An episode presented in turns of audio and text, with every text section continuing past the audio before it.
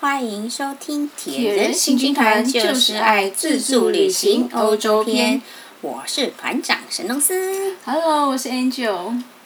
前一集分享了我们巴黎的行程安排，第一次去十分的美好，就好像在天堂一样，安排哪里就一路顺着过去，去哪里想去的地方都去了。那第二次呢，这是鬼打墙，倒霉到极点了。去程已经够倒霉了，那回程呢，还会有什么更衰的遭遇呢？好鸟哦！就让我们一一说来吧。回程呢，就是为了法国国庆日，我们又绕到了恨之入骨的巴黎。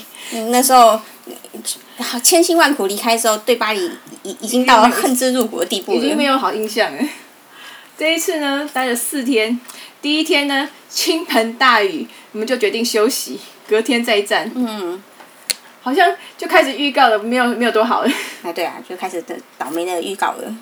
第二天呢，我们去了万神殿、圣母院、圣礼拜堂、古监狱跟伤兵院。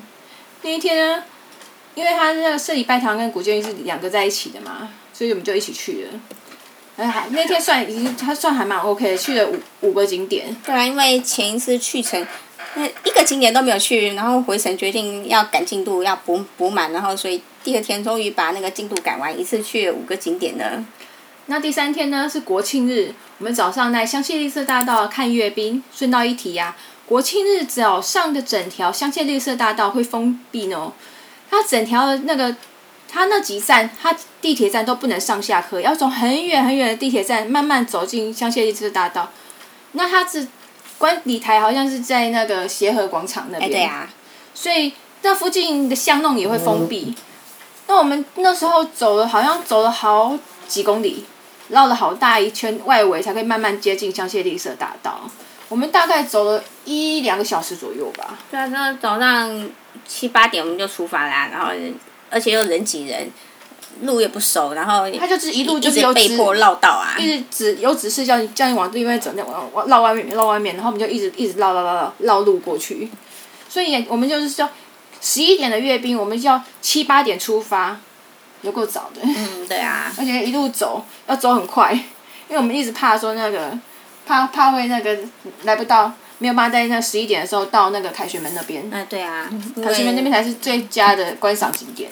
路上人真的很多，然后也是大家，算是人山人海的慢慢走这样子。对啊，而且都有封路嘛，他们都有安检这些的。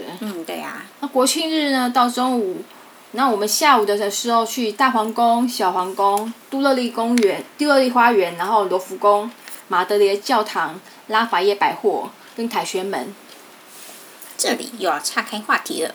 话说，从前的拉法叶百货在法国国庆日当天可是会与国同庆的休息一天，但是后来眼见这么多的观光客在国庆日众家店铺都公休的日子，捧着大把钞票却苦无地方花。我好想花钱啊！对啊，因为国庆日真的是各家商店都公休，全部都公休了。然后来他们就是因为那个观光客就想说，看着 Windows Shopping， 我好想花钱。对啊，大家都难得来到巴黎了，当然要血拼一番啦。后来才决定为方便大家血拼，国庆日照常营业。这是普天同庆啊！对啊，要是到了拉法叶百货，大家到拉法叶百货很重要一点就是，上厕所不用钱，很重要哦。更重要是。拉法叶百货，它可以登上顶楼哦，从顶楼看到出去的巴黎景点，它的景致真是无限美丽哦。接着到了晚上之后，我们还看了令人印象深刻的国庆日烟火，就在埃菲尔铁塔那边放的。然后那个时候蛮好玩的，我们那时候在看完烟火的时候，发现路上居然有摊贩我不知道巴黎居然有摊贩。对啊，街上的摊贩。然后他小贩煮了一锅香喷喷的肉啊，那时候暗摸摸的，然后我看不清楚他到底是什么东西，然后看到有人跟小贩在买啊，看他包了好像一条香肠啊，又包了其他肉串啊，我们就决定要买了，因为那时候晚上，我觉得巴黎的那个白天晚上的温差很大，然后那时候觉得好冷哦。然后天色太暗，我看不出来到底是什么，可是真的好好吃哦。有香肠，好像也有羊肉串之类的，然后那种沙威玛之类的，包着满满都是肉，还有洋葱之类的。然后说我们那时候包什么，我说不要想太多，吃就好了。我们就两个好吃啊，就我们两个拼命抢啊，好吃的不得了，到现在还会怀念呢。对啊，就觉得傍晚野火已经是半夜啦，半夜吃个小野火特别的好吃。那这一次啊，我们是住在市区，我们步行就可以回旅馆了，我们十分的满意。如此的顺利，感觉上哇，这么顺利，我们完全是一扫上次的阴霾。隔天我们就准备依依不舍离开巴黎，我们准备前往了罗马。然后在罗马，我们上了火车有一个小插曲啊，我们就发现了，我们身上怎么还有明信片忘记寄了，怎么办？啊，我们下车的时候就已经到意大利了耶！我们那个放上面贴的可是法国的邮票，你丢邮筒，意大利的邮差也不会理你吧？那我们只好拜托，你要下车，你可以帮我投一下，然后就拜托要下车的旅客，请他看到邮筒的时候帮我们寄一下明信片。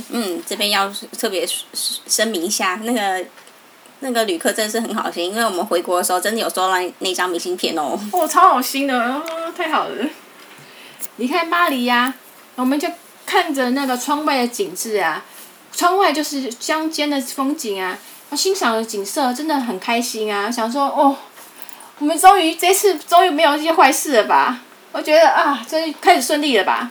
可是后来好像觉得似乎有点怪怪的。我们一站坐过一站，感觉好像越来越奇怪。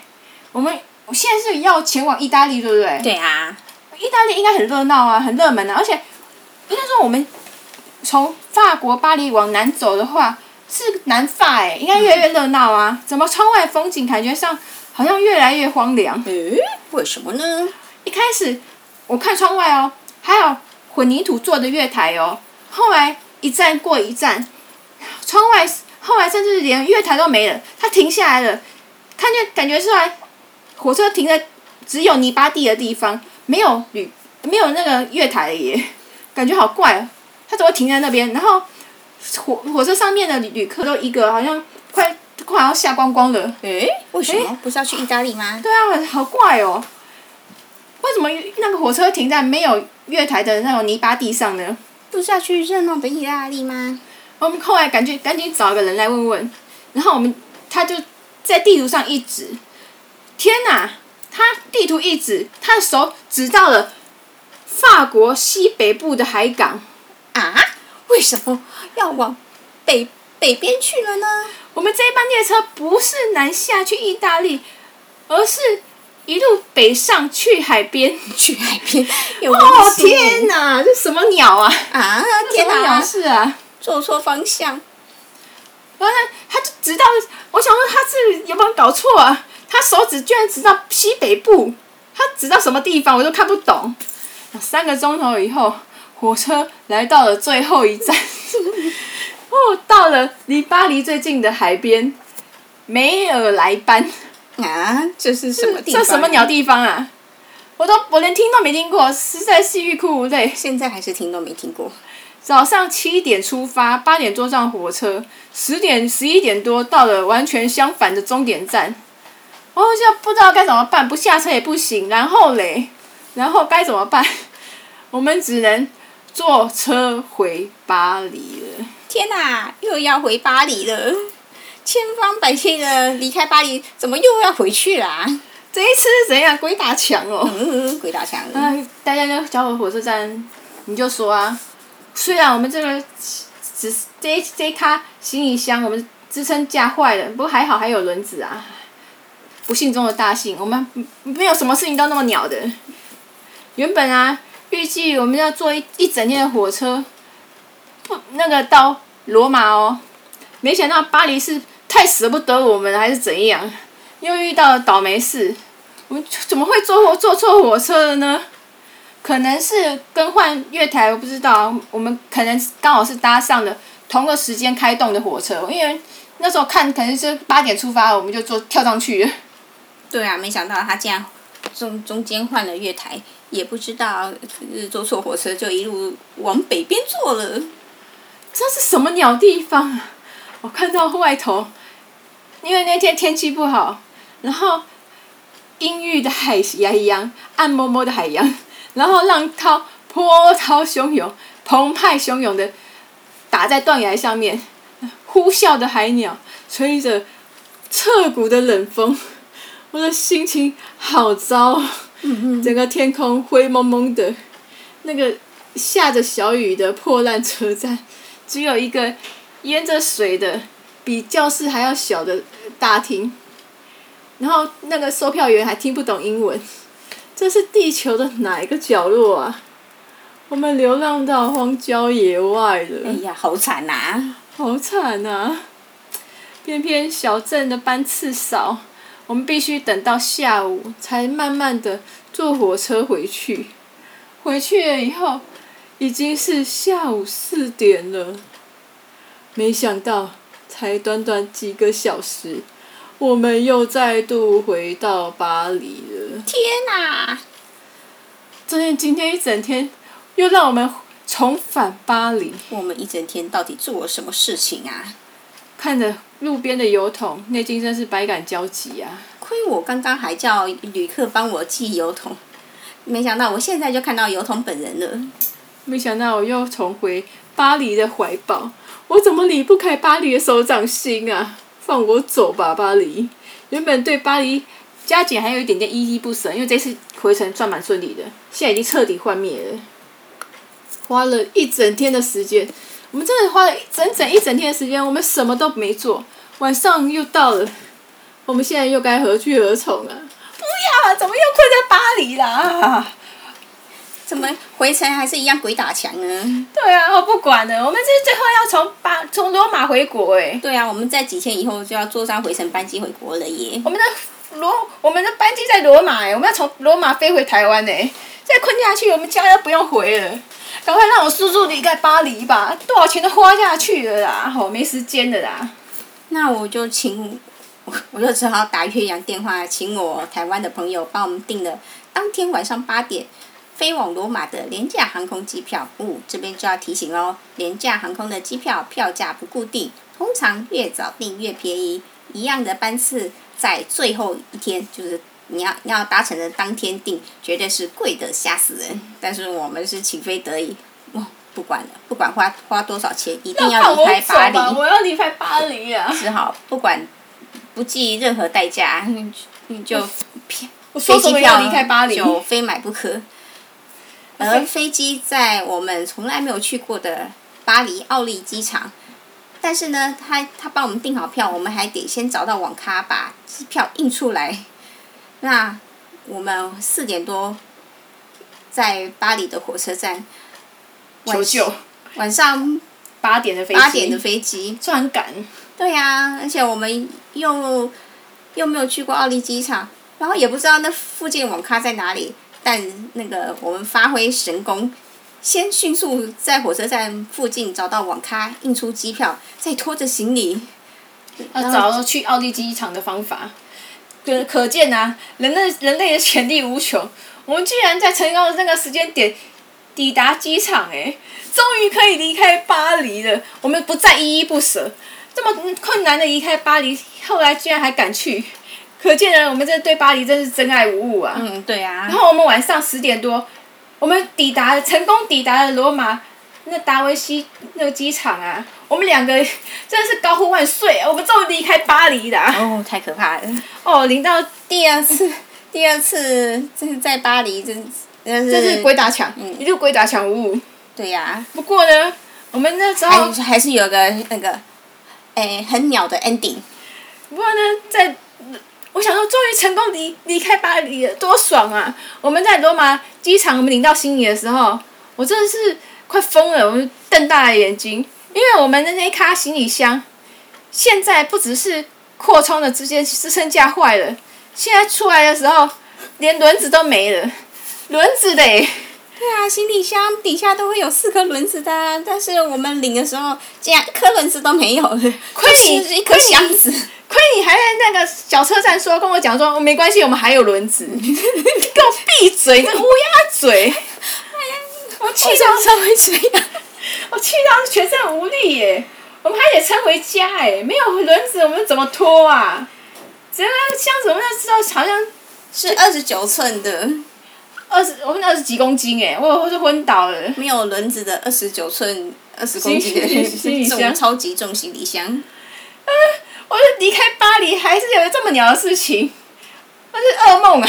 对啊，这一次真的是从头睡到尾。我这样你还要去巴黎，是不是疯了？嗯，对啊。我们第3次啊，巴黎被吓怕了。哦，这次我不要再去两次，我们直接选择从巴黎回国。不要再选择离开巴黎的方法，我就从巴黎坐飞机回国。不要再说什么离开巴黎的100种方法，我直接从巴黎回国就好了。不要从巴黎再去其他城市，太危险了。要离开巴黎还是乖乖坐飞机就好了。这一次呢，就没有第二次实在太夸张，这一次就非常的顺利了。第一天呢，我们到了拉法叶百货、马德莲教堂、协和广场，接着我们就去圣母院跟凯旋门。第二天去了罗浮宫、奥赛美术馆、埃菲尔铁塔跟圣心堂。第3天就坐飞机回国了。因为这一次啊是带爸妈的亲子之旅啊，所以说我们景点是不是一样的，老是去同样的地方。不过相隔几年，印象淡了。而且蒙娜丽莎多看几次，总看得出来她到底是怎么笑的吧？他们就像老朋友似的，总是伫立在此。来了，还是去探望吧。搞笑啊！你是去探监的吧？他是被关的受困在巴黎吧？对啊，而且这是他们父母是第一次去巴黎，总是要把巴黎的最著名的景点都走完一圈，所以说这些重要的景点又再去了一次，就这一次就是一段基础之旅。哦，对啊，第4次去巴黎的时候是有2批的走法，前一次带第1次去巴黎的朋友，再加上我想去从来没有去过的景点瞧瞧，于是第1天的时候去了圣舍尔必斯教堂、雨果纪念馆、拉雪兹神父公墓跟凯旋门。凯旋门每次都是只是在楼下拍拍而已，这一次终于有上去，从黄昏一直待到晚上，最后等到埃菲尔铁塔亮灯。这里要特别提醒哦，上面的风很大，想要待很久的话，记得保暖衣物要穿多一点，不要像我一样在上面冷风吹得呼呼，然后又舍不得下去，只好在那冷得发抖。第2天去了郊外的圣丹尼。那边是历届法国国王的陵寝，然后再回到巴黎。而且那边不好去吧，要坐火车吧？对啊，就跟那个巴尔赛差不多啊，算是郊外。那回巴黎的时候，因为前1天在拉雪兹神父公墓找不到想看的墓，于是又再去了一次。这边又有一个小诀窍咯，拉雪兹神父公墓很大，里面埋葬的名人很多，想要走路走着就找到想找的目的是不可能的事情。要是没有详细地图的话，入口有小贩贩卖地图，还是乖乖的掏钱出来买，然后先在外面圈出想去的名人目的。这种感觉上好像什么，就我们之前讲的奥类守则啊。对啊，就是先找出地图，圈出你想要去的地方，再顺路过去找，比较不会浪费时间。在国外的参观时间可是十分宝贵的呢。接着第3天去了圣母院、新桥、罗浮宫，还有山谷购物村，就是巴黎的奥莱特咯。哦，好逛哦。对啊，第4天又去了郊区了。这次去奥维找梵谷和西奥的墓地，还有他在奥维作画的现场。回巴黎以后去了圣心堂、蒙马特双磨坊咖啡馆、红磨坊、凯旋门、埃菲尔铁塔跟戴安娜纪念碑。第5天去了巴尔扎克故居、马摩丹莫内美术馆、协和广场、菊园美术馆跟奥赛美术馆，然后结束第1批跟朋友的巴黎之行。后来跟家人会合，游巴黎。第2次的行程，第1天抵达时候已经是晚上了，所以就先经过埃菲尔铁塔跟圣母院，向老朋友打个招呼啊。